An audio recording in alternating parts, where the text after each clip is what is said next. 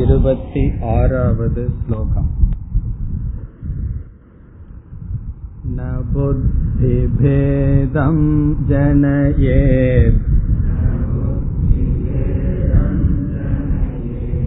अज्ञानां कर्मसङ्गिनाम्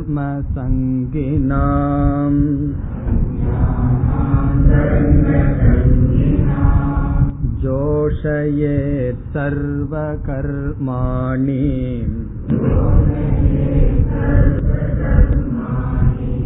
विद्वान् युक्तः समाचरन्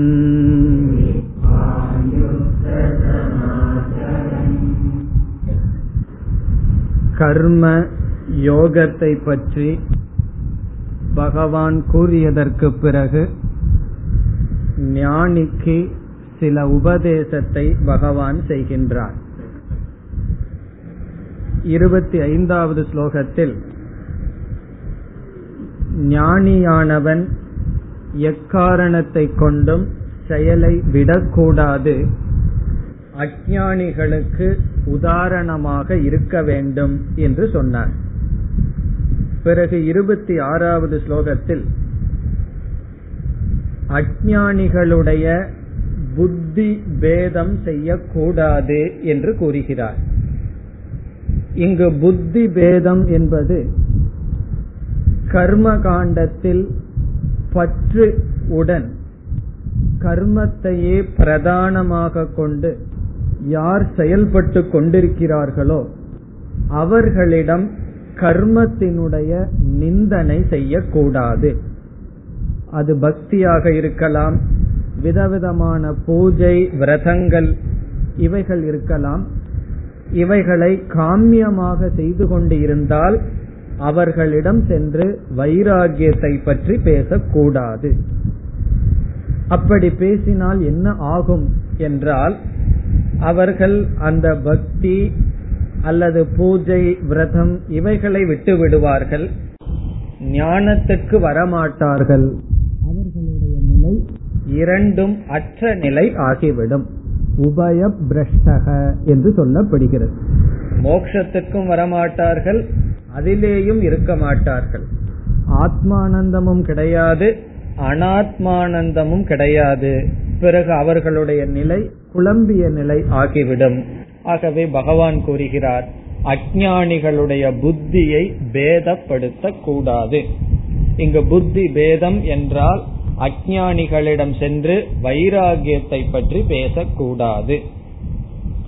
ஏற்கனவே மாணவன் வைராகியத்துடன் வந்தால் அதை வளர்க்க உதவி செய்யலாமே தவிர வைராகியம் இல்லாதவர்களிடம் கர்மத்தை பற்றி தான் பேச வேண்டும் என்று கூறுகின்றார். ந புத்தி பேதம் ஜனயே அஜானாம் கர்ம சங்கினாம். ஜோஷயே சர்வ கர்மாணி உற்சாகப்படுத்த வேண்டும் வித்வான் அப்பொழுது வித்வான் எப்படி இருக்க வேண்டும்? யுக்தக. அவன் அவனுடைய ஞானத்தில் நிலை பெற்றவனாக இருந்து கொண்டு சமாச்சரன். செயல்களை கடமைகளை நன்கு செய்து கொண்டு மற்றவர்களையும் உற்சாகப்படுத்த வேண்டும். என்று இந்த இரண்டு ஸ்லோகத்தில் அஜானிகளிடம் ஞானி எப்படி நடந்து கொள்ள வேண்டும் என்று கூறினார். இனி அடுத்த ஸ்லோகம். 27 प्रकृते क्रियमाणानि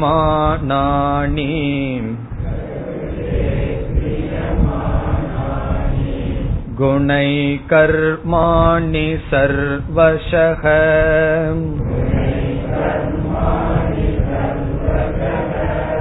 अहङ्कारविमूढात्मा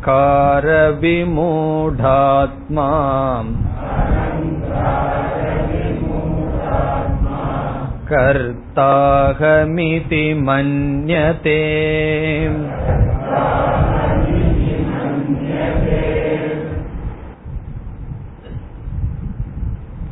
இருபத்தி ஏழு இருபத்தி எட்டு இந்த இரண்டு ஸ்லோகங்களில் அஜானி ஞானி இவர்களுடைய செயலை பகவான் ஒப்பிட்டு பார்க்கின்றார் கம்பேர் பண்ணுகிறார் அஜானியினுடைய செயல் ஞானியினுடைய செயலை பகவான் ஒப்பிட்டு பேசுகின்றார். ஒப்பிட்டு என்றால் கம்பேர் பண்ணி பேசுகின்றார். இந்த இருபத்தி ஏழாவது ஸ்லோகத்தில் அஜானியினுடைய செயல் அல்லது அஜானியினுடைய மனதை பகவான் வர்ணிக்கின்றார். அஜானியினுடைய ஸ்டேட் ஆஃப் மைண்ட் அஜானியினுடைய மனம் செயல்பட்டு கொண்டிருக்கும் பொழுது எப்படி இருக்கும்? அல்லது செயலில் ஈடுபட்டு கொண்டிருக்கின்ற அஜானி எப்படி இருப்பான் என்று அஜானியினுடைய மனதை பகவான் படம் போட்டு காட்டுகின்றார். அடுத்த ஸ்லோகத்தில் செயல் செய்து கொண்டிருக்கும் போது ஞானியினுடைய மனம் எப்படி இருக்கும் என்று காட்டுகிறார். ஏன் இப்படி பகவான் காட்ட வேண்டும்? ஞானி அஜானி இருவரும் செயல்பட்டு கொண்டிருக்கிறார்கள். அதைத்தான பகவான் பேசிக்கொண்டு வருகின்றார். அர்ஜுனனிடம் உனக்கு சித்த சுத்தி இருந்து நீ ஞானத்தை அடைந்தவனாக இருந்தாலும் உலக நன்மைக்காக கடமையை துறக்க கூடாது. ஜனகர் முதலியவர்கள் லோக சங்கரகத்திற்காக செயலில் ஈடுபட்டார்கள் சொன்னார். இவ்விதம் பிராரப்த வசத்தினால் ஞானியும் கூட செயல்களில் இருக்க வேண்டும் என்ற சூழ்நிலையில் இருக்கும் பொழுது ஞானியும் கடமையை செய்து கொண்டிருக்கின்றான் அஜானியும் கடமையை செய்து கொண்டிருக்கின்றான். வெளி தோற்றத்தில் ஒரு விதமான பேதமும் கிடையாது. ஞானி அஜானி இருவரும் சமமாக செய்கிறார்கள். அப்படி என்றால் வேறுபாடு எங்கு வருகின்றது? என்ற சந்தேகம் வரும்பொழுது அஜானியினுடைய மனதிற்குள் எப்படிப்பட்ட பாவனை இருக்கிறது? ஞானியினுடைய மனதிற்குள் எப்படி இருக்கிறது? என்று பகவான் இங்கு நமக்கு காட்டுகின்றார். பிறகு வேறொரு சந்தேகமும் நமக்கு வரலாம். ஞானியும் கர்மத்தை செய்கிறான். அஜானியும் கர்மத்தை செய்கின்றான். அந்த கர்மம் ஞானிக்கு பந்தப்படுத்துவதில்லை அஜானிக்கு பந்தப்படுத்துகின்றது. எதனால்? என்ற கேள்வி நமக்கு வரலாம். என்ன சந்தேகம் நமக்கு வரலாம்? ஞானியும் செயல்படுகிறான் அஜானியும் செயல்படுகிறான். ஒருவன் வந்து இது விஷம்னு தெரிஞ்சு குடிக்கிறான் ஒருவன் தெரியாமல் குடிக்கின்றான். என்ன நடைபெறணும்? சமமான பலன் வர வேண்டும். தெரிஞ்சா என்ன தெரியாவிட்டால் என்ன? அப்படி ஞானி ஏதோ ஒன்றை தெரிஞ்சிட்டு செயல்படுறான். அஜானி ஒன்னும் தெரியாம செயல்படுகிறான். அப்படி என்றால் ஒருவனுக்கு பந்தம் என்கின்ற பலன் இனியொருவருக்கு பந்தம் என்ற பலன் வராதது எப்படி? என்ற சந்தேகம் இந்த இரண்டு ஸ்லோகங்களில் நீக்கப்படுகிறது. அந்த சந்தேகத்தை எப்படி நீக்கப்படுகிறது என்று பார்த்தால் அஜானி செயல்படுகின்றான். அந்த செயல்படும் பொழுது தன்னை கர்த்தா என்று நினைக்கின்றான். ஞானியானவன் செயல்படுகின்றான். செயல்படும் பொழுது நான் கர்த்தா அல்ல என்று நினைக்கின்றான். இதுதான் வேறுபாடு. மூல முக்கியமான வேறுபாடு இவ்வளவுதான். அஜானி செயல்படும் பொழுது நான் செயல் செய்கின்றேன். இது என்னுடைய செயல் என்று நினைக்கின்றான். ஞானியானவன் நான் செயல் செய்யவில்லை என்று நினைக்கின்றான். பிறகு யார் செயல் செய்கிறார்கள்? அதை பிறகு பார்க்கலாம். அடுத்த ஸ்லோகத்துல சொல்லுவார் பகவான் செயல்கள் நடந்து கொண்டிருக்கும் பொழுது எதற்கும் எதற்கும் விவகாரம் டிரான்சாக்சன் நடக்குதுன்னு ஞானி நினைக்கிறான்னு சொல்ல போறார். அஜானி என்ன நினைக்கிறான்? நான் எனக்கும் இந்த பிரபஞ்சத்துக்கும் விவகாரம் நடக்கின்றது என்று நினைக்கின்றான். அதனுடைய தத்துவத்தை இங்கு பகவான் கூறுகின்றார். இங்க வந்து ஒரு ஃபேக்ட் ஒரு உண்மைய பகவான் சொல்றார். அத முதல் வரியில பகவான் சொல்லி இந்த உண்மையை தெரியாத காரணத்தினால் வேறு விதமாக குழம்பிய அஜானி தன்னை கர்த்தா நானே அனைத்தும் செய்பவன் என்று நினைக்கிறான். அதனுடைய விளைவாக கர்ம பலன் அவனுக்கு வருகிறது என்று சொல்கிறார். இனி முதல் வரியில் பகவான் சொல்கின்ற கருத்து என்ன என்று பார்த்துவிட்டு ஸ்லோகத்திற்குள் செல்லலாம். இரண்டாவது அத்தியாயத்தில் ஆத்ம அனாத்ம விவேகம் செய்யப்பட்டது. எந்த இடத்துல செய்யப்பட்டது என்று ஞாபகம் இருக்கின்றதோ?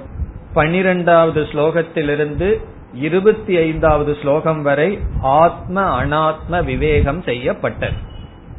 ஒவ்வொரு ஜீவாத்மாவையும் பகவான் இரண்டாக பிரித்தார். ஒரு அம்சம் ஆத்மா இனி ஒரு அம்சம் அனாத்மா என்று பிரித்தார்.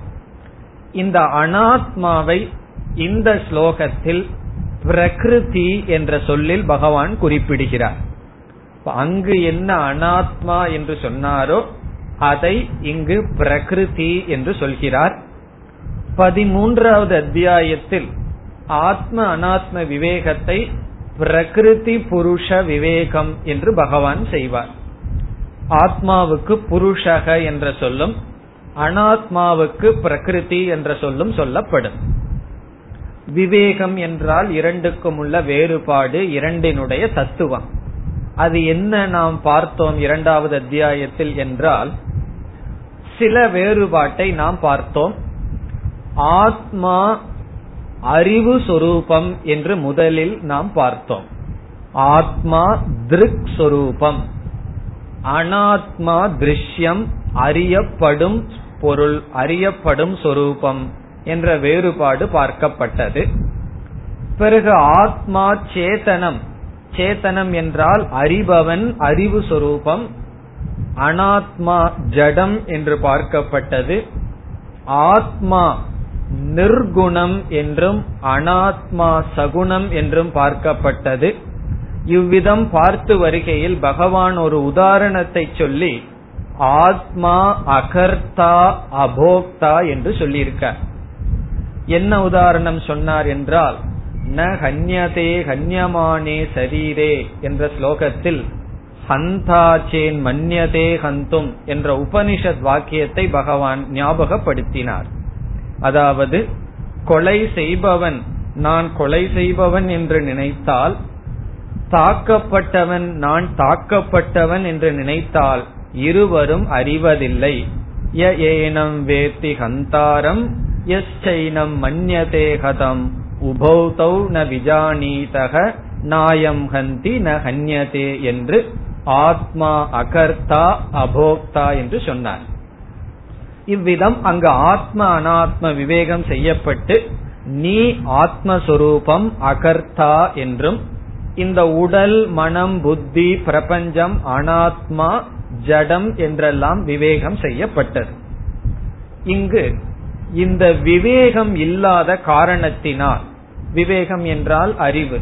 ஆத்மாவுக்கும் அனாத்மாவுக்கும் இப்படிப்பட்ட பேதம் இந்த பேதம் மட்டும் தெரிஞ்சா போத இந்த பேதத்தில் நான் எந்த பக்கம் இருக்கேன்னு தெரிஞ்சுக்கணும். நான் ஆத்மாவாக இருக்கின்றேன். இந்த ஞானம் அஜானிக்கு இல்லை ஞானிக்கு இருக்கின்றது. அதைத்தான் முதல் வரியில் சொல்கின்றார் அஜானிக்கு நான் இப்படிப்பட்ட ஆத்மா என்று தெரியாத காரணத்தினால் அனாத்மாவினுடைய செயலை தன்னுடைய செயலாக எடுத்துக் கொள்கின்றான் என்று பகவான் கூறுகின்றார். இப்பொழுது ஸ்லோகத்திற்குள் சென்றால் பிரகிருத்தேகே கிரியமானானி குணைகி கர்மாணி சர்வசக இதுல கிரியமானானிங்கிற சொல்ல தனியா எடுத்துட்டு பிரகிருத்தேகே குணைகி என்று சேர்த்திக் கொள்ள வேண்டும். பிரகிருத்தேகே என்றால் பிரகிருத்தியினுடைய. பிரகிருத்தியினுடைய என்றால் அனாத்மாவினுடைய என்று பொருள். அனாத்மாவினுடைய குணைகி குணங்களினால். அனாத்மாவினுடைய குணங்களினால் அடுத்த சொல் கர்மாணி. செயல்கள். இனி கிரியமானானிங்கிற வார்த்தை எடுத்துக்கணும். கிரியமானானி என்றால் செய்யப்படுகின்றன. பிரகிருத்தியினுடைய குணங்களினால் செயல்கள் செய்யப்படுகின்றன. ஒரு தத்துவத்தை பகவான் இங்கு சொல்ற இது வந்து உண்மை. இரண்டாவது வரியில் என்ன சொல்லுவார்? இந்த உண்மையை அஜானிகள் தெரிந்து கொள்ளவில்லைன்னு சொல்றார். இப்ப முதல் வரியில ஒரு ஸ்டேட்மெண்ட் ஆஃப் ஃபேக்ட் எது உண்மையோ அதை சொல்றார் பகவான். என்ன நடந்து கொண்டு இருக்கின்றது? பிரகிருத்தியினுடைய குணங்களினால் செயல்கள் நடைபெற்று கொண்டு இருக்கிறது. சர்வசக என்றால் எப்பொழுதும் எல்லா விதத்திலும். விதிவிலக்கே கிடையாது. எப்பாவது ஒரு நாள் ஆத்மா செயல்பட்டுருமான்னா கிடையாது. எப்பொழுதும் எல்லா விதத்திலும். சர்வசகன சர்வ பிரகாரைகி எல்லா பிரகாரத்திலும் எல்லா விதத்திலும் செயல்கள் பிரகிருத்தியினுடைய குணங்களினால் செய்யப்படுகிறது. இதனுடைய அர்த்தம் என்ன? பிரகிருதி என்பது அனாத்மா அல்லது மாயை. பிரகிருதிங்கிறதுக்கு இனி ஒரு அர்த்தம் மாயா என்பது ஈஸ்வரனுடைய ஒரு விதமான சக்தி. வாயால விளக்க முடியாத பகவானிடம் இருக்கின்ற ஒரு சக்திக்கு மாயை என்று பெயர். அந்த மாயையத்தான் அனாத்மா பிரகிருதி காரண சரீரம் என்றெல்லாம் சொல்கின்றோம். காரண சரீரம் என்றாலும் மாயா என்றாலும் அனாத்மா என்றாலும் ஒரே பொருள். பிரகிருதி என்றாலும் ஒரே பொருள். இந்த மாயைக்கு மூன்று விதமான குணங்கள் இருக்கின்றது. திரிகுணாத்மிகா மாயா. மாயைக்கு பல லட்சணங்கள். அதுல ஒரு லட்சணம் வந்து மூன்று குணத்துடன் எது சேர்ந்ததோ அது மாயை. அது என்ன மூன்று குணம்? சத்துவகுணம் ரஜோகுணம் தமோகுணம் என்று இந்த மூன்று குணத்தினுடைய சேர்க்கை மாயை.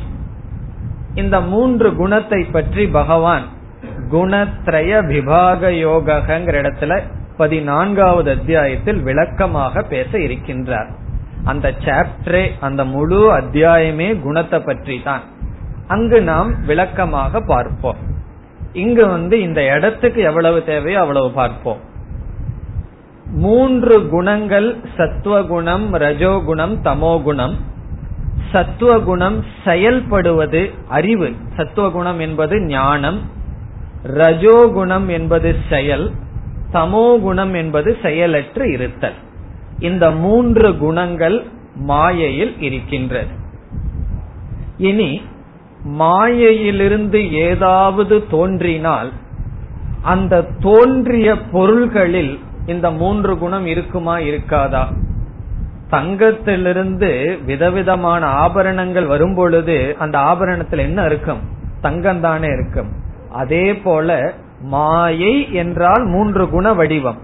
அதிலிருந்து எது தோன்றுகிறதோ அவை அனைத்தும் மூன்று குணம் கலந்திருக்கும் மாறி மாறி இருக்கும்.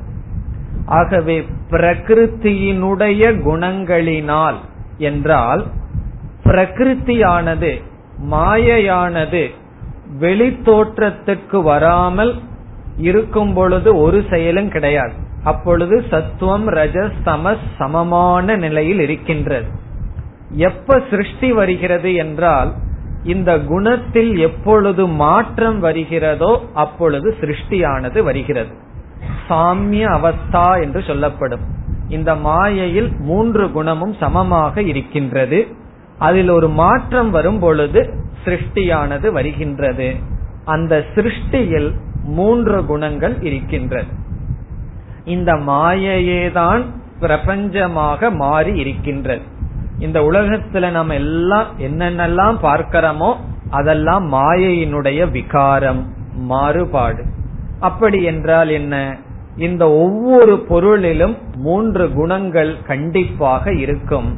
இப்ப இங்க வந்து பகவான் பிரகிருத்தியினுடைய என்றால் மூன்று குண சொரூபமான மாயையிலிருந்து தோன்றிய குணங்கள் என்றால் தோன்றிய பொருள்களில் குணம் இருக்கின்றது. அந்த குணங்களினால் என்ன செய்யப்படுகிறது?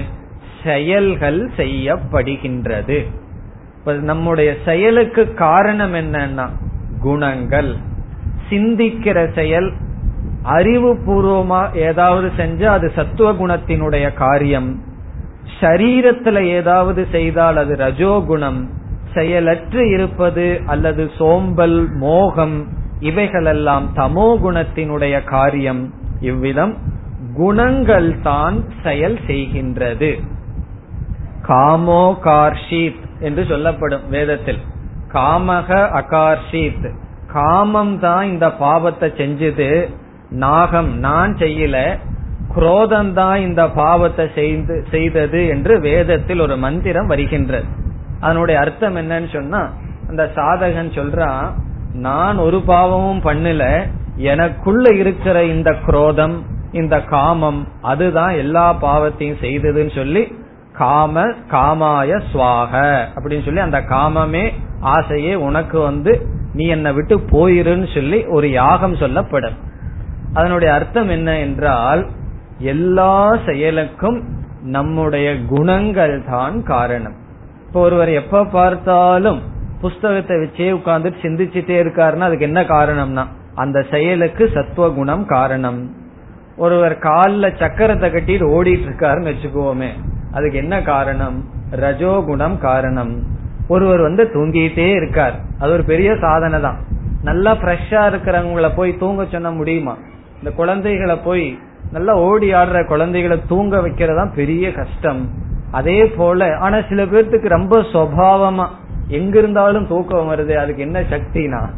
தமோ குணத்தினுடைய காரியம். அல்லது மோகம் இதெல்லாம் என்னன்னா? தமோ குணம். இவ்விதம் எல்லா செயலும் குணங்களினால் செய்யப்படுகின்றது. அஜானி என்ன நினைக்கிறான்னு பிறகு சொல்ல போறார். உண்மை என்ன? குணங்கள் அந்த குணங்கள் எதை சார்ந்தது? மாயையை சார்ந்தது. அதைத்தான் சொல்றார் பகவான். பிரகிருத்தியினுடைய பிரகிருத்தேகே குணைகி இப்ப இந்த குணம் எப்படி இருக்கு என்றால் மாயையினுடைய மாற்றம் தானே இந்த உலகம். மாயை எப்படி மாறி இருக்கிறது வெளியிருக்கிற பிரபஞ்சமா மாறி இருக்கின்றது அதே மாயை நம்முடைய உடல் நம்முடைய மனம் நம்முடைய புத்தியாகவும் மாறி இருக்கின்றது. இப்ப நம்மளுடைய புத்தி உடல் இதுவும் மாயையினுடைய விகாரம். இதிலும் மூன்று குணங்கள் இருக்கின்றது. அந்த குணத்தினால் கர்மாணி செயல்கள் கிரியமானானி செய்யப்படுகின்றன. இப்ப முதல் வரியில பகவான் என்ன கருத்தை நமக்கு சொல்றார்? மாயையில மூணு குணம் இருக்கு. அந்த மூன்று குணத்தினுடைய மாறுதல் தான் நம்முடைய சரீரம். இந்த ஸ்தூல சரீரம் சூக்ம சரீரம் இது மாயையினுடைய மாறுதல். இதற்குள் மூன்று குணம் இருக்கின்றது. அந்த குணங்களினால் எல்லா செயல்களும் செய்யப்படுகின்றது.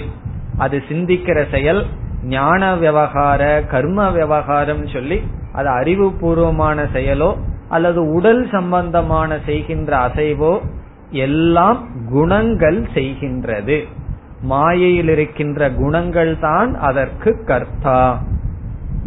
கர்மாணிங்கிற இடத்துல சர்வாணி கர்மாணி லௌகிக கர்மாணி வைதிக கர்மாணி. வைதிக கர்மங்களும் சரி லௌகிக கர்மங்களும் சரி. இப்ப சத்துவ குணத்தினுடைய இனியொரு அம்சம் ஸ்ரத்தை.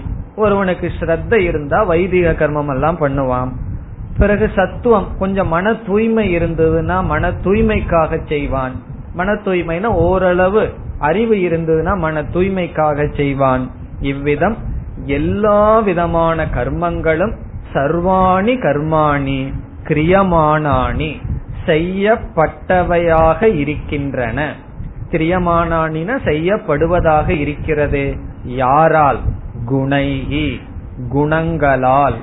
குணங்களால்னு சொன்னா நம்முடைய உடல் நம்முடைய மனம். அதில் இருக்கின்ற சத்வரஜோ தமஸ் குணங்களால் செயல் நடை நடைபெற்று கொண்டு இருக்கிறது. ஒருவனுக்கு சத்துவ குணம் இல்ல ரஜோ குணம் இல்ல தமோ குணம் இல்லைன்னா அவனால ஒன்னும் பண்ண முடியாது. தூங்கம் கூட முடியாது. தமோ குணம் இல்ல. செயல்படலாம்னா ரஜோ குணம் கிடையாது. சிந்திக்கலான சத்துவ குணம் இல்லைன்னா என்ன பண்றது? அகில பிரபஞ்சமுமே இந்த மூன்று குணத்தில் இருக்கிற மாறுதல் தான். ஆகவே பகவான் முதல் வரியில என்ன ஞானத்தை கொடுத்திருக்கார்? செயல் குணங்களால் செய்யப்படுகிறது. இந்த உண்மை அஜானிக்கு தெரியவில்லை. அதனாலதான் அவனுக்கு என்ன பேரு? அஜானின்னு பேரு. அவனையே ஏன் அஜானிங்கிறான் அவனுக்கு இந்த ஞானம் கிடையாது. ஏன் இந்த ஞானம் இல்லை? அதையும் சொல்றார் பகவான். அகங்கார விமூடாத்மா. அகங்கார அகங்காரக என்ற சொல்லுக்கு பொருள் குணரூபமாக இருக்கின்ற நம்முடைய சரீரத்தில் நான் என்கின்ற புத்தியை வைப்பவன். குணரூபமான சரீரத்தில் அகம் இது புத்திகி நான் என்கின்ற புத்தி யாருக்கு இருக்கிறதோ அந்த புத்திக்கு அகங்காரக என்று பெயர். காரியகரணே காரியகரணம்னா நம்மளுடைய சரீரம் மனம் இதில் அகம் புத்திகி நான்கிற புத்தி அகங்காரம். அப்படி அவன் முதல்ல செஞ்சிடறான். என்ன நினை என்ன பண்ணிடுறான் அஜானி நான் நான் அல்லது ஆத்மாங்கிற சொல்லுக்கு அர்த்தமா முதல்ல என்ன புரிஞ்சுக்கிறான்? இந்த உடலையும் மனசையும் புரிஞ்சுக்கிறான். அப்படி புரிஞ்ச உடனே என்ன ஆகி ஆகிவிடுகிறது? அந்த அகங்காரத்தினால் இந்த உடலை நான் நினைச்ச உடனே அவனுக்கு என்ன ஆகுதாம்? விமூடக அப்படிங்கிற பகவான். விமூடகன குழம்பி விடுகின்றான் மோகத்தினுடைய வசப்பட்டு விடுகின்றான். விமூடக என்றால் குழம்பி விடுகின்றான். டெல்யூடட் அப்படின்னு அர்த்தம்.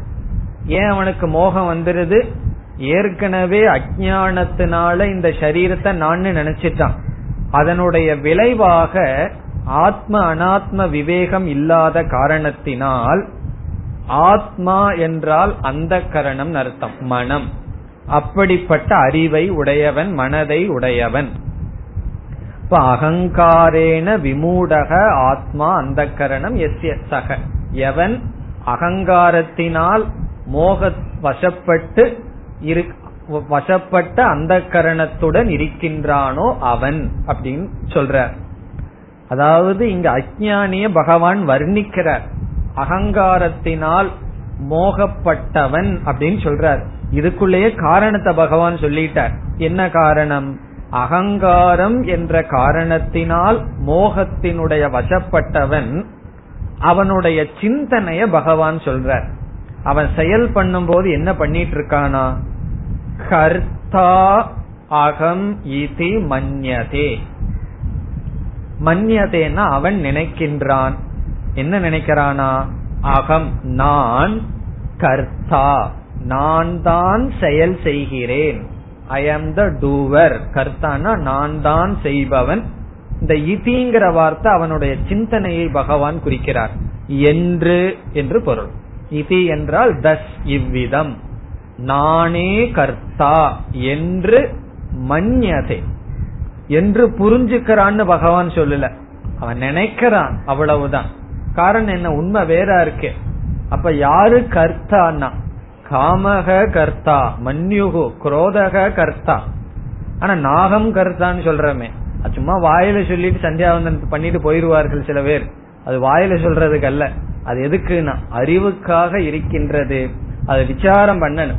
ஒவ்வொரு முறையும் நம்ம சிந்திச்சு நான் செய்யவில்லை நான் செய்யவில்லைன்னு புரிந்து கொள்ள வேண்டும். அது இல்லை என்று பகவான் சொல்கின்றார். யாருக்கு? அஜானிக்கு இப்ப அஜானி செயல் செய்யும் பொழுது என்ன ஆகின்றது? உண்மை குணங்கள் செயல் செய்யும் பொழுது அஜானியானவன் அந்த குணரூபமாக இருக்கின்ற சரீரத்தில் நான் என்ற புத்தியை வைத்து அதனுடைய விளைவாக அதனுடைய செயலை தன்னுடைய செயலாக நினைத்து கொள்கின்றான். இதுல வந்து பகவான் என்ன சொல்லியிருக்கார்? ஆகவே அஜானி செயலினால் பந்தப்படுகிறான்னு நம்ம புரிஞ்சுக்கணும். இங்க வந்து பகவான் எந்த உபதேசமும் புதுசா செய்யவில்லை.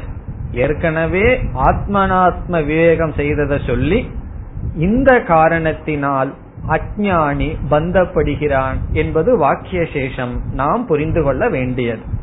இனி அடுத்த ஸ்லோகத்தில் என்ன சொல்ல போறார்? ஞானியினுடைய மனநிலையை சொல்றார். இங்கு வந்து அஜானியினுடைய மனநிலையை சொன்னார்.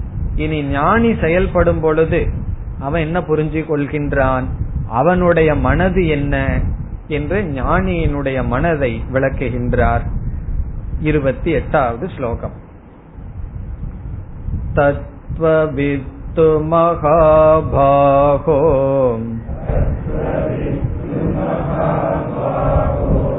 गुणकर्म विभागयोः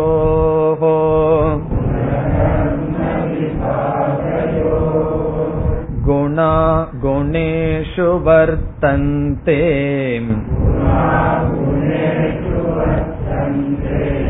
इति मत्वा न सज्जते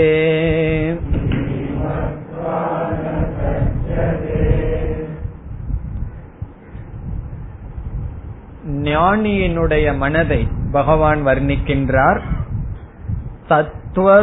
தத்துவவித்து மகாபாகோ. மகாபாகு என்பது அர்ஜுனனுக்கு பெயர். ஹே அர்ஜுனா மகாபாகு. மகா மகான்னா பெருசுன்னு அர்த்தம். பாகுனா கை. அவனுக்கு பெரிய கை. பெரிய கைன்னு என்ன அர்த்தம்? நீளமான கையின் அர்த்தம். நல்ல சக்தி வாய்ந்த கையை உடையவன் அர்த்தம். ஏ மகாபாகோ அர்ஜுன. தத்துவ வித்து. வித் என்றால் அறிபவன். தத்துவவித் என்றால் தத்துவத்தை அறிபவன். து அப்படிங்கிற வார்த்தை எதை காட்டுகின்றது? அஜானியிலிருந்து ஞானியை வேறுபடுத்தி காட்டுகிறது. இவனோ எனில் இவன் யார் என்றால் தத்துவவிது. தத்துவத்தை அறிபவன். இனி தத்துவம்ங்கிற வார்த்தைக்கு என்ன அர்த்தம்? தது என்றால் அது என்று பொருள் துவம் என்றால் தன்மை. மீன் அர்த்தம் கிடையாது. துவம் என்றால் தன்மை. இப்ப மனுஷ்யத்துவம் என்றால் மனித தன்மை மிருகத்துவம் என்றால் மிருகத்தன்மை. அதே போல தத்துவம் என்றால் அதனுடைய தன்மை. ஒரு பொருளை எடுத்துக்கிறோம். அதனுடைய தத்துவம் தெரிகிறதா என்றால் அதனுடைய அர்த்தம் என்ன? அந்த பொருளினுடைய நேச்சர் அதனுடைய சொரூபம் நமக்கு சரியா புரிஞ்சுட்டா நம்ம அந்த பொருளினுடைய தத்துவத்தை அறிந்தவர் ஆகின்றோம். தவறா புரிஞ்சுட்டா தத்துவத்தை புரிந்து கொள்ளவில்லை. இப்ப தத்துவம்னு சொன்னா சரியான ஞானம் என்று பொருள். எந்தெந்த பொருளை எடுத்துக்கிறோமோ அதனுடைய தத்துவம். இவ்விதம். அதனாலதான் மனோ தத்துவம் என்று சொல்வார். மனதினுடைய சொரூபம் என்ன? அது எந்தெந்த சூழ்நிலையில எப்படி செயல்படுதுங்கிற அறிவு சரியா இருந்தா அதுக்கு பேரு மனோ தத்துவம். இப்படி எந்த தத்துவம் வேணாலும் சொல்லலாம். ஆயுர்வேத தத்துவம். எந்த தத்துவம் வேண்டுமானாலும் எடுத்துக்கொள்ளலாம் இங்கு எதனுடைய தத்துவம்னு பகவான் சொல்றார். எதனுடைய தத்துவம்? குண கர்ம விபாக யோகோ விபாக யோகோங்கிறது தத்துவத்தோட சேர்த்திக்கணும். குண கர்ம விபாகத்தினுடைய தத்துவவிது தத்துவத்தை அறிந்தவன். இங்க தத்துவம்னா நேரடியா சொல்லிடலாம் ஆத்ம தத்துவ வித்துன்னு சொல்லி ஆத்மாவினுடைய தத்துவத்தை அறிந்தவன் சொல்லலாம். இருந்தாலும் பகவான் அதற்கு பதிலாக வேறொரு பேரை சொல்லி இந்த தத்துவத்தை அறிந்தவன் சொல்றார். இப்ப தத்துவ வித்துனா உண்மையை அறிந்தவன் ஞானி. எதனுடைய உண்மையை அறிந்தவன்? குண கர்ம விபாக தத்துவ வித்து குணத்தினுடைய தத்துவத்தை அறிந்தவன் கர்மத்தினுடைய தத்துவத்தை அறிந்தவன். குணம் கர்ம இவைகளினுடைய தத்துவத்தை அறிந்தவன். இங்க விபாகன்னு ஒரு சொல் இருக்கு. இந்த விபாகம் என்றால் வேறுபட்டு இருத்தல் என்று பொருள். பிருதக்துவம் பின்னக என்பது பொருள். விபாகக என்றால் வேறாக இருத்தல் பிரித்தல். நம்ம சொத்த விபாகம் பண்ணலாம் சொல்லுவாங்க தெரியுமோ? விபாகம் என்றால் பிரித்தல் வேறுபட்டு இருத்தல். விபாக இதை எப்படி புரிந்து கொள்ள வேண்டும் என்றால் விபாகங்கிற சொல்ல குணத்தோடும் கர்மத்தோடும் சேர்த்திக்கணும். குண விபாக கர்ம விபாக கர்மத்தினுடைய விபாகம் குணத்தினுடைய விபாகம் இதனுடைய தத்துவத்தை அறிந்தவன் என்பது பொருள். இனி குணத்தினுடைய விபாகம்னா என்ன? கர்மத்தினுடைய விபாகம்னா என்னன்னு பார்க்கணும். குணத்தினுடைய விபாகம் என்றால் என்ன? குணத்தினுடைய வேறுபட்ட தன்மை என்றால் எப்பொழுதெல்லாம் வேறுபாடுன்னு சொல்றமோ அப்பொழுதெல்லாம் என்ன சொல்லணும்? எதனிடமிருந்து வேறுபாடுன்னு சொல்லணும். அல்லவா? நான் அவன் வேறுபட்டு இருக்கின்றான்னா எதுல வேறுபடுறான்? எதிலிருந்து வேறுபடுகிறான்னு சொல்லணும். இப்ப குணத்தினுடைய வேறுபாடு என்றால் எதிலிருந்து குணம் வேறாக இருக்கிறது என்றால் ஆத்மா. இப்ப முதல் வரியில என்ன பொருள்? ஆத்மா குணத்திலிருந்து வேறுபட்டது என்ற ஞானத்தை உடையவன். இப்ப அகம் நான் ஆத்மாங்கிறதுக்கு நான் சொல்லிட்டோம்னா எப்படி பொருள்? நான் குணத்திலிருந்து வேறுபட்டவன். குணம்னு சொன்னா என்ன?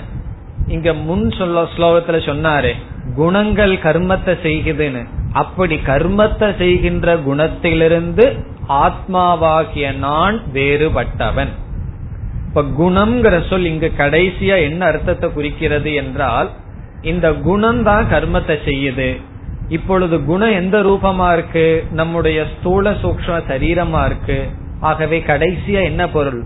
ஸ்தூல சூக்ம சரீரத்திலிருந்து வேறுபட்ட தன்மையை அறிந்தவன். அதான் பொருள். இப்ப குண விபாக தத்துவவிது என்றால் ஸ்தூல சூக்ம சரீரத்திலிருந்து நான் வேறுபட்டவன் என்ற ஞானத்தை உடையவன். இனி கர்ம விபாகம்னா என்ன? இது ரொம்ப சுலபம். அந்தந்த குணத்தினுடைய கர்ம. இப்ப ஸ்தூல சரீரம் ஒரு குணம்னு சொன்னா அதனுடைய செயல். ஐந்து இந்திரியங்கள் அதனுடைய கர்மம். பிறகு பஞ்ச ஞானேந்திரியம் கர்மேந்திரியம் மனம் புத்தி. ஒவ்வொரு குணங்களும் ஒவ்வொரு இந்திரியங்களும் ஒவ்வொரு கர்மத்தை செய்து. கர்ம விபாக என்றால் இந்த கர்மத்தை நான் செய்யவில்லை என்ற ஞானம். இப்ப கர்ம விபாக என்றால் நமே கர்மாணி. இந்த கர்மங்களெல்லாம் என்னுடையது அல்ல. பிறகு யாருடையது? இதை செய்கின்ற குணத்தினுடையது என்னுடையது அல்ல. இந்த ஞானத்தை உடையவன். இப்ப குண விபாக கர்ம விபாக தத்துவவிது. குணமாகின்ற உடல் கர்மமாகின்ற உடலிலிருந்து வெளிப்பட்ட செயல்கள் இவைகள் நான் அல்ல. என்னிடமிருந்து இல்லை என்ற ஞானத்தை அறிந்தவன். இது அவனுடைய மனம்.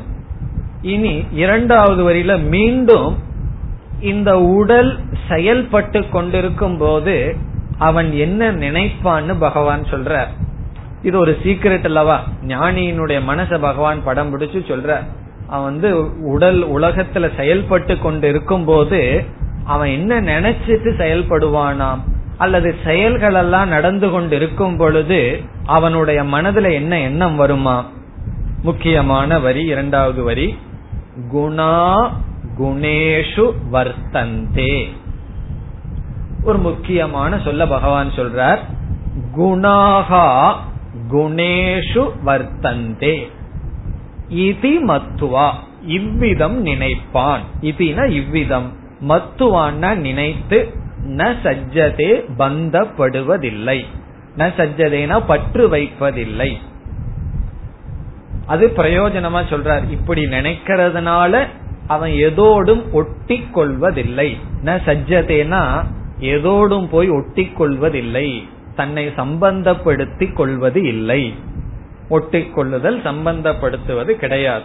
காரணம் என்ன? அவன் என்ன நினைச்சிட்டு இருக்கா? குணாகா குணேஷு வர்த்தந்தே.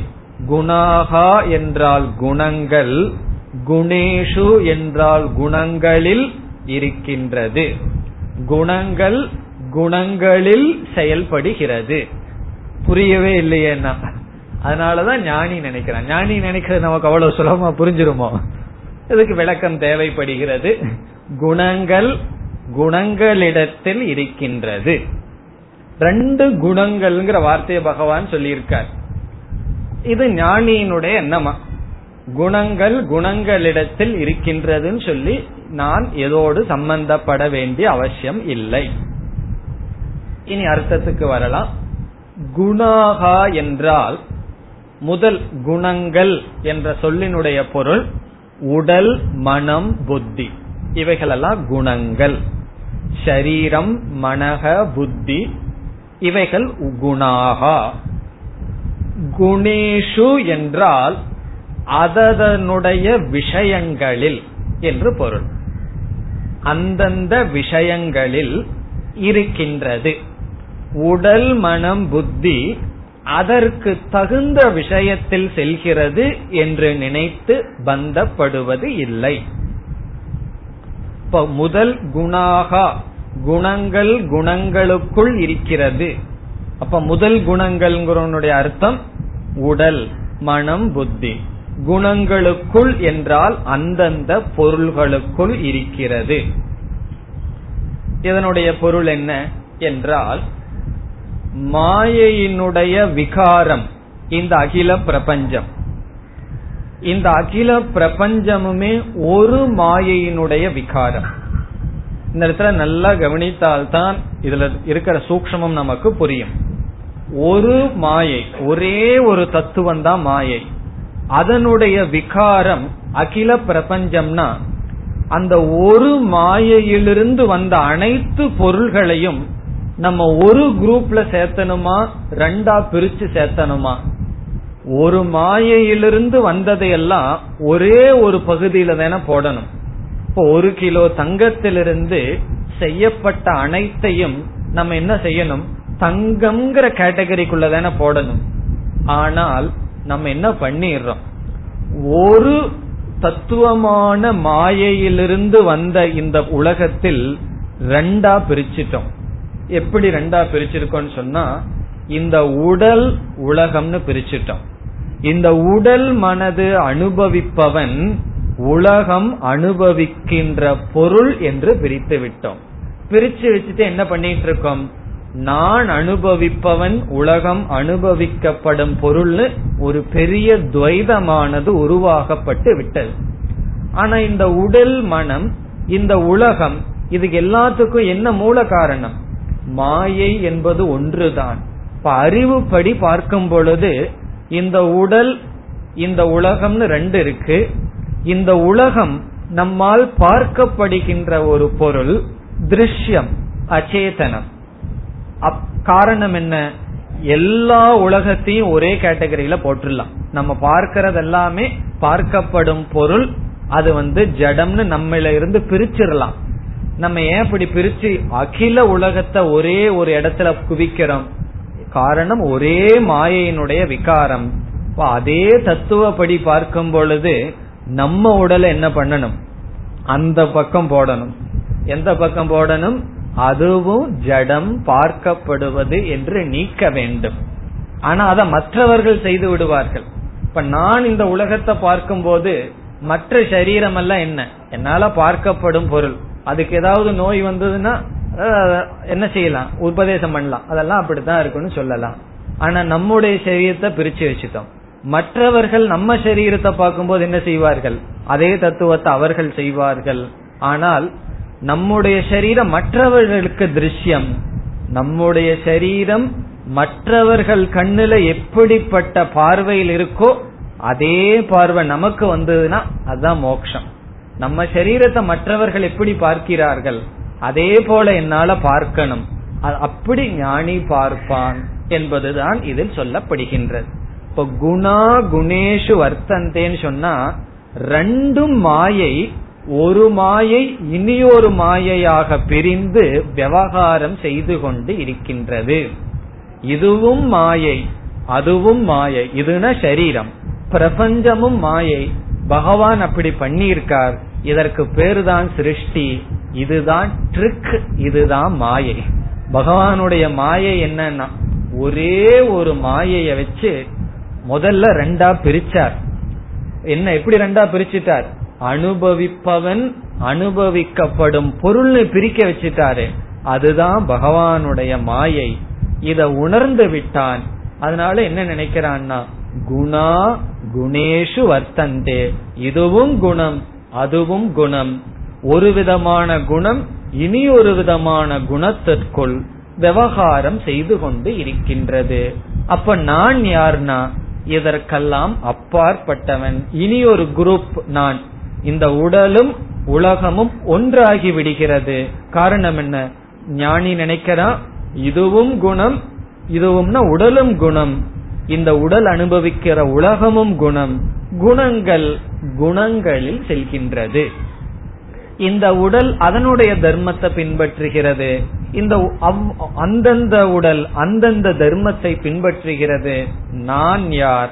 இந்த உடலும் அல்ல உலகமும் அல்ல அனுபவிப்பனும் அல்ல அதற்கான கர்த்தாவும் அல்ல போக்தாவும் அல்ல என்ற ஞானத்தினால் ந சஜ்ஜதே. அதில் அவன் சம்பந்தப்படுத்திக் கொள்வது இல்லை. இந்த நான்கிற அறிவை நான் நான் என்ற சொல்லை இந்த குணத்தோடு சம்பந்தப்படுத்திக் கொள்வது கிடையாது. சம்சாரம் சம்பந்தத்தில் ஆரம்பிக்கின்றது. எங்க சம்சாரம் வருது? நமக்கு சம்பந்தமே இல்லாத ஒரு விஷயம். நமக்கு துக்கம் கொடுக்க முடியுமா? என்றால் முடியாது. ஏதாவது ஒரு சம்பந்தம் இருக்க வேண்டும். ஞானி அசங்கக. ந சஜ்ஜதேனா அசங்கக. காரணம் என்ன? நான் இந்த கோடியில் இல்லை. எல்லாமே மாயையினுடைய விகாரம். அதற்குள் நான் இல்லை. அதற்கு ஆதாரமாக சாட்சியாக நான் இருக்கின்றேன் என்று ஞானி நினைக்கின்ற காரணத்தினால் ஞானியினுடைய உடல் செயல்படுகிறது மனம் செயல்படுகிறது அவனுக்கு பந்தம் பாப புண்ணியம் வருவதில்லை. அஜானி என்ன பண்ணிருக்கான் பகவான் படிச்ச மாயைக்குள்ள ஒரு பகுதியான மாயைய சப்ஜெக்டாகவும் இனி ஒரு பகுதியான மாயைய ஆப்ஜெக்டாகவும் மாத்திருக்கான் சப்ஜெக்ட்னா அனுபவிப்பவன். இனி ஒரு பகுதியான மாயை அனுபவிக்கப்படும் பொருள் ஞானி என்ன புரிஞ்சிருக்கான்? ரெண்டுமே ஆப்ஜெக்ட் இந்த சரீரமும் என்னுடைய ஞானத்துக்கு விஷயம் இந்த உலகமும் விஷயம். பிறகு என்ன ஆகுதுன்னா பகவானுடைய அந்த மாயை ஞானத்துக்கு அப்புறம் தொடருது. இவன் ஞானத்தை அடைஞ்சிட்டாலும் கூட இந்த சரீரம் வந்து அனுபவிக்கிறதாகவே உலகம் அனுபவிக்கப்படும் பொருளாகவே அது பொய்யாக தொடர்கிறது. இந்த உண்மையை ஞானி அறிகின்றான். இந்த ஞானம் ஏன் அவ்வளவு சுலபமா வர்றதில்லைன்னு சொன்னா இது பகவானுடைய சிருஷ்டிக்கு ஆப்போசிட் பகவான் எதற்கு சிருஷ்டி வச்சு படிச்சிருக்காருன்னா சம்சாரியா இருந்து உலகத்தை அனுபவிக்கணும்னு. ஞானம்ங்கிறது என்ன? பகவானுடைய சிருஷ்டியே ரீவைண்ட் பண்ற மாதிரி. அதனாலதான் தேவர்கள் எல்லாம் வந்து அவ்வளவு சுலபமா கொடுக்க மாட்டேர்கள் இந்த ஞானத்தை. பகவான் என்ன நோக்கத்துல படைச்சார்? எல்லாம் சம்சாரிகளா இருந்துட்டு உலகத்தை வளர்த்திட்டு இருக்குன்னு அதே சமயத்துல உபனிஷத்தையும் படைச்சிட்டார். அது வந்து பகவானுடைய பூர்வ பட்சம் உபனிஷத். காரணம் என்ன? உபனிஷத் படிச்சு கீதை படிச்சுட்டோம் அப்படின்னா பகவானுடைய சிருஷ்டிக்கு விபரீதம் ஆயிருது மாயைன்னு சொன்னாவே என்ன? டிவிஷன் அனுபவிப்பவன் அனுபவிக்கப்படும் பொருள் தான் பிரபஞ்சம் மாயை. இங்க ஞானத்தில் என்ன தெரிஞ்சுக்கிறோம்? இதற்கு விபரீதமாக புரிந்து அனுபவிக்கப்படும் பொருள் அனுபவிப்பது மாயை. நான் இதற்கு சாட்சி என்று ஞானி புரிந்து கொள்கின்றான். எப்பொழுதெல்லாம் நம்ம மனசு இந்த உடல் அனுபவிப்பது இது அனுபவிக்கிறதுக்கு ஒரு பொருள் தேவைன்னு சொல்லுதோ அப்ப இந்த வார்த்தை ஞாபகத்துக்கு வரணும். குணா குணேஷு வர்த்தந்தே. குணங்கள் குணங்களை நாடி செல்கிறது. நான் அசங்கக. நான் இதை நாடி செல்லக்கூடாது. செல்ல வேண்டியவன் அல்ல செல்பவன் அல்ல. ஆத்மஸ்வரூபம். இந்த ஞானம் ஞானிக்கு இருக்கின்றது. இந்த வார்த்தையினுடைய பொருள் குணா குணேஷு வர்த்தந்தேங்கிறதுல ஆழ்ந்த கருத்து இருக்கு. அதெல்லாம் நம்ம பதினாலாவது அத்தியாயத்துல குணத்தை பற்றி நல்லா படிக்கும் பொழுது நமக்கு நன்கு புரியும். அங்க வந்து பகவான் வந்து குணத்தை பத்தி நல்லா சொல்லுவார். எப்படி எல்லாம் குணம் பந்தப்படுத்தும்? குணத்தினுடைய லட்சணம் என்ன? குணத்தினுடைய சொரூபம் என்ன? குணத்தை தாண்டி செல்லுதல் என்றால் என்ன? அதெல்லாம் படிச்சதற்கு பிறகு மீண்டும் இந்த வார்த்தையை படிச்சோம்னா அதிக அர்த்தம் நமக்கு தெரியும். எப்படி? குணங்கள் குணங்களை நோக்கி செல்கிறது. அது ஒன்று இனி ஒன்று. அது ஒன்ன நோக்கி இனி ஒன்னு செல்லுதுன்னா ரெண்டு ஒரே கேட்டகரின்னு அர்த்தம். ரெண்டு விபரீதமானது சேர்ந்து செல்லாது. இப்ப இந்த உடல் உலகத்தை நோக்கி செல்லுதுன்னா உலகமும் உடலும் ஒரே ஒன்றை சார்ந்தது. என்ன விபரீதமானது ஒன்றை நோக்கி ஒன்று செல்லாது. நான் ஆத்மா எதையும் நோக்கி செல்பவன் அல்ல. இந்த ஞானத்தினால் ஞானி பந்தப்படுவது இல்லை. இனி அடுத்த ஸ்லோகம். प्रकृतेर्गुणसम्मूढाः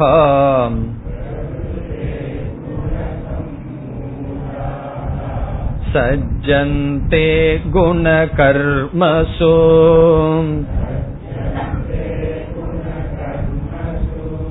तान कृत्स्नवितो मन्दान्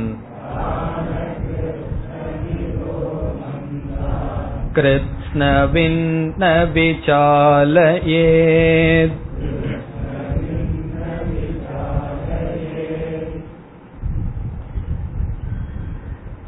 இந்த ஸ்லோகத்தில் அஜானியினுடைய மனநிலையை மீண்டும் பகவான் கூறி மீண்டும் ஞானிக்கு பகவான் உபதேசத்தை செய்கிறார் இதில் புதிதான கருத்து எதுவும் கிடையாது ஏற்கனவே கூறியதை பகவான் முடிவுரை செய்கிறார். என அடுத்த ஸ்லோகத்தில் கர்மயோகத்தினுடைய சாரத்தை சொல்ல போறார். முடிவுரை செய்கிறார். அதற்கு முன் ஞானி அஜானி இவர்களுடைய விவகாரம் மனநிலை இதையெல்லாம் பகவான் கூறினார். அதை முடிக்கின்றார். ஞானியினுடைய மனநிலை ஏற்கனவே நாம் பார்த்ததை கூறுகின்றார். பிரகிருத்தேகே குணசம்மூடாகா பிரகிருத்தியினுடைய என்றால் மாயையினுடைய குணம் குணங்களினால் சம்மூடாகா மோகத்தை அடைந்தவர்கள். பிரகிருத்தியினுடைய குணங்களினால். அதாவது சத்துவ ரஜஸ் தமஸ் இந்த மூன்று குணங்களினால் மோகத்தை அடைந்தவர்கள். சஜ்ஜந்தே. பற்று வைக்கிறார்கள். எதற்குள்? குண கர்மசு. குணத்திலும் கர்மத்திலும் பற்று வைக்கிறார்கள். குண கர்மசு குணத்திலும் கர்மத்திலும் பற்று வைக்கிறார்கள். யார்? குணத்தினால் மோகத்தை அடைந்தவர்கள். ஒவ்வொரு குணமும் எப்படிப்பட்ட பந்தத்தை கொடுக்கும்னு பிறகு பகவான் சொல்லுவார். அவ்விதம் குணத்தினால் பந்தத்தை அடைந்தவர்கள் குண கர்மத்தில் பற்று வைக்கிறார்கள்.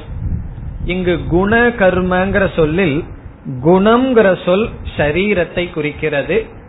கர்மங்கிற சொல் அதனுடைய செயல்களை குறிக்கின்றது. உடலிலும் உடலினால் உருவாகி வருகின்ற செயலிலும் பற்றை வைக்கிறார்கள். அதனாலதான் இது நான் சம்பாரிச்சது இது என்னுடைய சொத்து இப்படி எல்லாம் ரொம்ப பேர் சொல்கிறார்கள் அல்லவா? இதெல்லாம் காரணம் என்னன்னா சம்மூடாகா. மூடத்தனம் தான் காரணம் மோகம் தான் காரணம். எப்பொழுதெல்லாம் என்னுடையது நான் நான் சம்பாரிச்சதுன்னு சொல்றமோ அப்பெல்லாம் பகவான் சொல்றார் மோகத்திலிருந்து பேசுகிறார்கள். நம்ம அவர்களோட ரகல பண்ணிட்டு இருந்தோம்னு வச்சுக்கோமே ஒருவர் வந்து இது என்னுடையதுன்னு சொல்றார் இல்ல என்னுடையதுன்னு சொல்ற. நம்ம சொன்னோம்னா நம்ம எப்படிப்பட்ட மூடர்கள்? சம்சம் மூடாகா. அவர்கள் ஏற்கனவே என்னுடையதுன்னு சொல்கிறார்கள். இல்ல என்னுடையதுன்னு நம்ம திருப்பி சொன்னா ரெண்டு சம் போட்டுக்க வேண்டியதுதான். சம்னா சம்யக். நன்கு நன்கு மூடர்கள் ஆகிய இருக்கின்ற காரணத்தினால் ஒருவருக்கு ஒருவர் சண்டையானது வருகின்றது. இப்போ ஒருவருக்கு ஒருவர் ஏன் விரோதம் வருதுன்னா ஒருவர் மூடர்கள் இனி ஒருவர் அதிமூடர்கள். இப்ப யாராருக்கு ரகல வரும்னா மூடர்களுக்கு அதிமூடர்களுக்கு தான் ரகல வந்துட்டு இருக்கும் இப்ப கோர்ட்ல யார் இருப்பார்கள்னா ரெண்டு பேருதாக இருக்க முடியும். காரணம் என்ன? இது என்னுடைய சொத்து இது உன்னுடைய சொத்து நல்ல ரகல வண்டிட்டு செல்கிறார்கள். இதுதான் பிரபஞ்சம். இப்படி மூடன் ஆகலினா என்ன ஆகும் கோர்ட் இருக்காது போலீஸ் இருக்காது கதவு இருக்காது பூட்டு இருக்காது சாவி இருக்காது ஒன்னும் இருக்காது. ஏன்னா காரணம்? எல்லாம் ஞானின்னு பேசாம உட்கார்ந்துட்டு இருந்தா என்ன ஆகும்னா? ஒண்ணுமே இருக்காது உலகமே செயல்படாது. போலீஸ் அவசியம் இல்ல ஆர்மி அவசியம் இல்ல வேலை இல்லாத திண்டாட்டம் வந்துடும் காரணம் என்ன? யாருமே அப்புறம் பேங்க்ல போய் பூட்டாம வந்துடலாம் யாருமே திருட மாட்டார்கள். இப்ப என்னதான் ஆகும்? உலகமே இப்படித்தான் இருக்கும். அதனால கீதை எல்லாம் படிச்சு போய் உலகத்தை திருத்தலான்னு முயற்சி பண்ண வேண்டாம். உலகத்தை திருத்தலான்னு நம்ம போனோம்னா நம்ம திருப்பி அனுப்பி விடுவார்கள். அல்லது நம்மளைய திருப்தி அனுப்பி விடுவார்கள். அதெல்லாம் முடியாது. இதெல்லாம் ஆத்ம ஞானம். நம்ம மோட்சத்தை அடையிறது எப்படி? இந்த சம்சாரத்துக்குள்ளிருந்து நம்ம எப்படி பாதுகாத்து கொள்வது? அதற்கான சாஸ்திரம் இது. ஏதோ கொஞ்சம் தர்மத்தை போதிக்கலாம். ஆனா தர்மம் இருந்தா தானே உலகம் ஓடும். தர்மம் அதர்மம் சமமா இருக்கிற அளவுக்கு நம்ம உதவி செய்யலாமே தவிர எல்லாம் தர்மம் தான் இருக்கணுங்கிறதெல்லாம் கற்பனை பண்ண கூடாது அது முடியாது. தர்ம அதர்மம் சேர்ந்தது தான் உலகம். ஆகவே அஜானிகள் குணத்தில் கருமத்தில் மூடர்களாக இருக்கிறார்கள். அவர்களிடத்தில் ஞானி என்ன செய்யணும்னு மீண்டும் பகவான் சொல்றார். பகவான் வந்து இந்த இடத்துலதான் மீண்டும் மீண்டும் சொல்வார். இதுக்கப்புறம் ஞானிகளுக்கெல்லாம் அட்வைஸ் பண்ணிட்டு இருக்க மாட்டார். அதாவது உங்களுக்கெல்லாம் அட்வைஸ் பண்ண மாட்டாருன்னு அர்த்தம். அதனுடைய அர்த்தம் என்ன? இங்க என்ன சொல்றாரோ அதை நம்ம கேட்கணும்னு அர்த்தம். நம்ம படிக்கிற மாணவர்களுக்கு பகவான் கொடுக்கிற அட்வைஸ் ஏற்கனவே கொடுத்தாச்சு. போன வகுப்புல மீண்டும் பகவான் சொல்றார் இந்த அஜானிகளிடம் போய் ஞானிகள் பேசக்கூடாது. வாயை திறக்க கூடாதுன்னு சொல்றார். அது ரொம்ப சொல்லணும் பகவான். பகவான் சொல்லாட்டி அடிக்கடி நம்ம சொல்ல போறோம். காரணம் என்ன மறந்துடுவோம் நாலாவது அத்தியாயத்துக்கு போனா மூணாவது அத்தியாயம் போயிருமே. அஞ்சுக்கு போனா நாலு போயிருமே.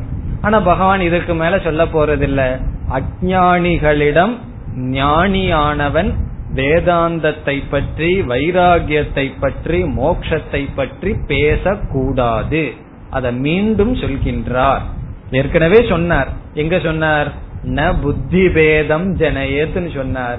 மீண்டும் பகவான் சொல்கின்றார். என்ன சொல்கிறார்? தான் அகிருத்ன விதக இதெல்லாம் அஜானிக்கு சொல்ற அடைமொழி.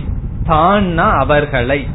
அவர்களைனா எவர்களை? முன்வரியில சொன்னாரு குணத்தில் கருமத்தில் மூடர்களாக இருப்பவர்களை தான் அகிருத்ன விதக கிருத்னம் என்ற சொல்லுக்கு பொருள் டோட்டல் முழுமை.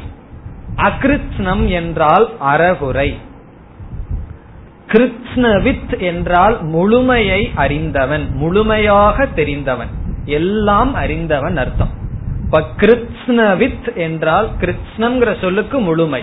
கிருத்னவித் என்றால் முழுமையாக அனைத்தையும் அறிந்தவன். அகிருத்னவித்னு என்ன அர்த்தம்? முழுமையாக அறியாதவன். ஏதோ கொஞ்சம் இங்கும் அங்கும் தெரிந்தவன். இவன் யாருன்னா? மந்தான்.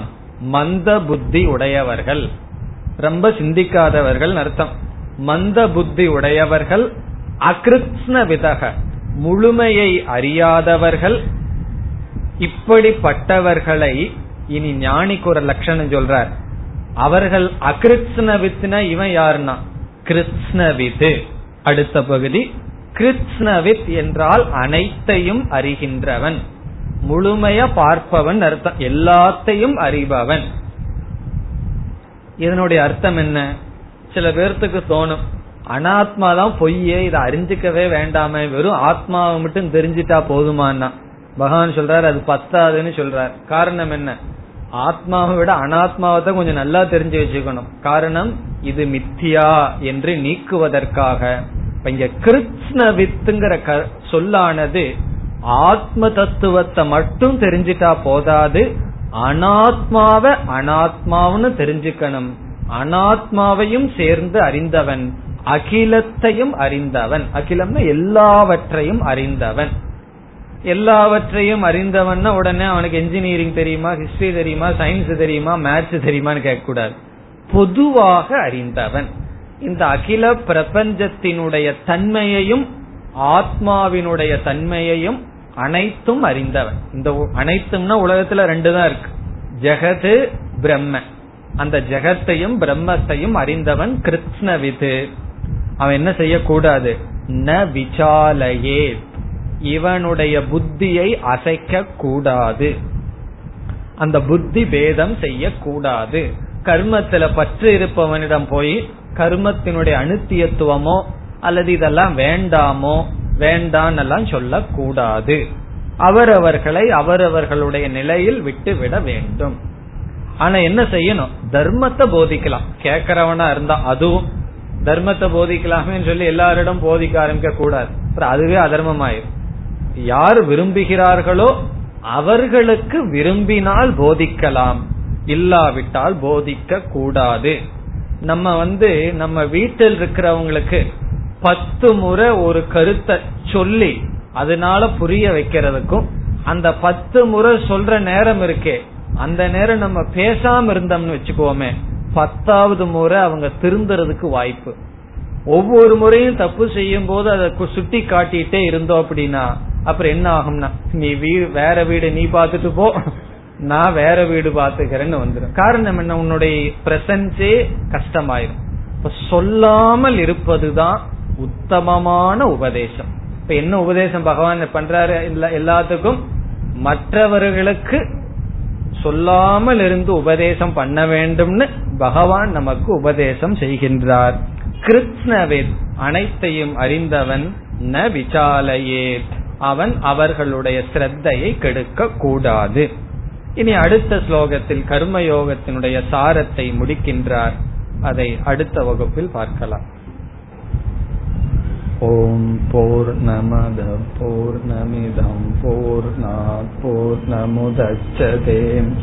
पूर्णस्य पूर्णमादाय पूर्णमेवावशिष्यते ॐ शां तेषां तेषां शान्तिः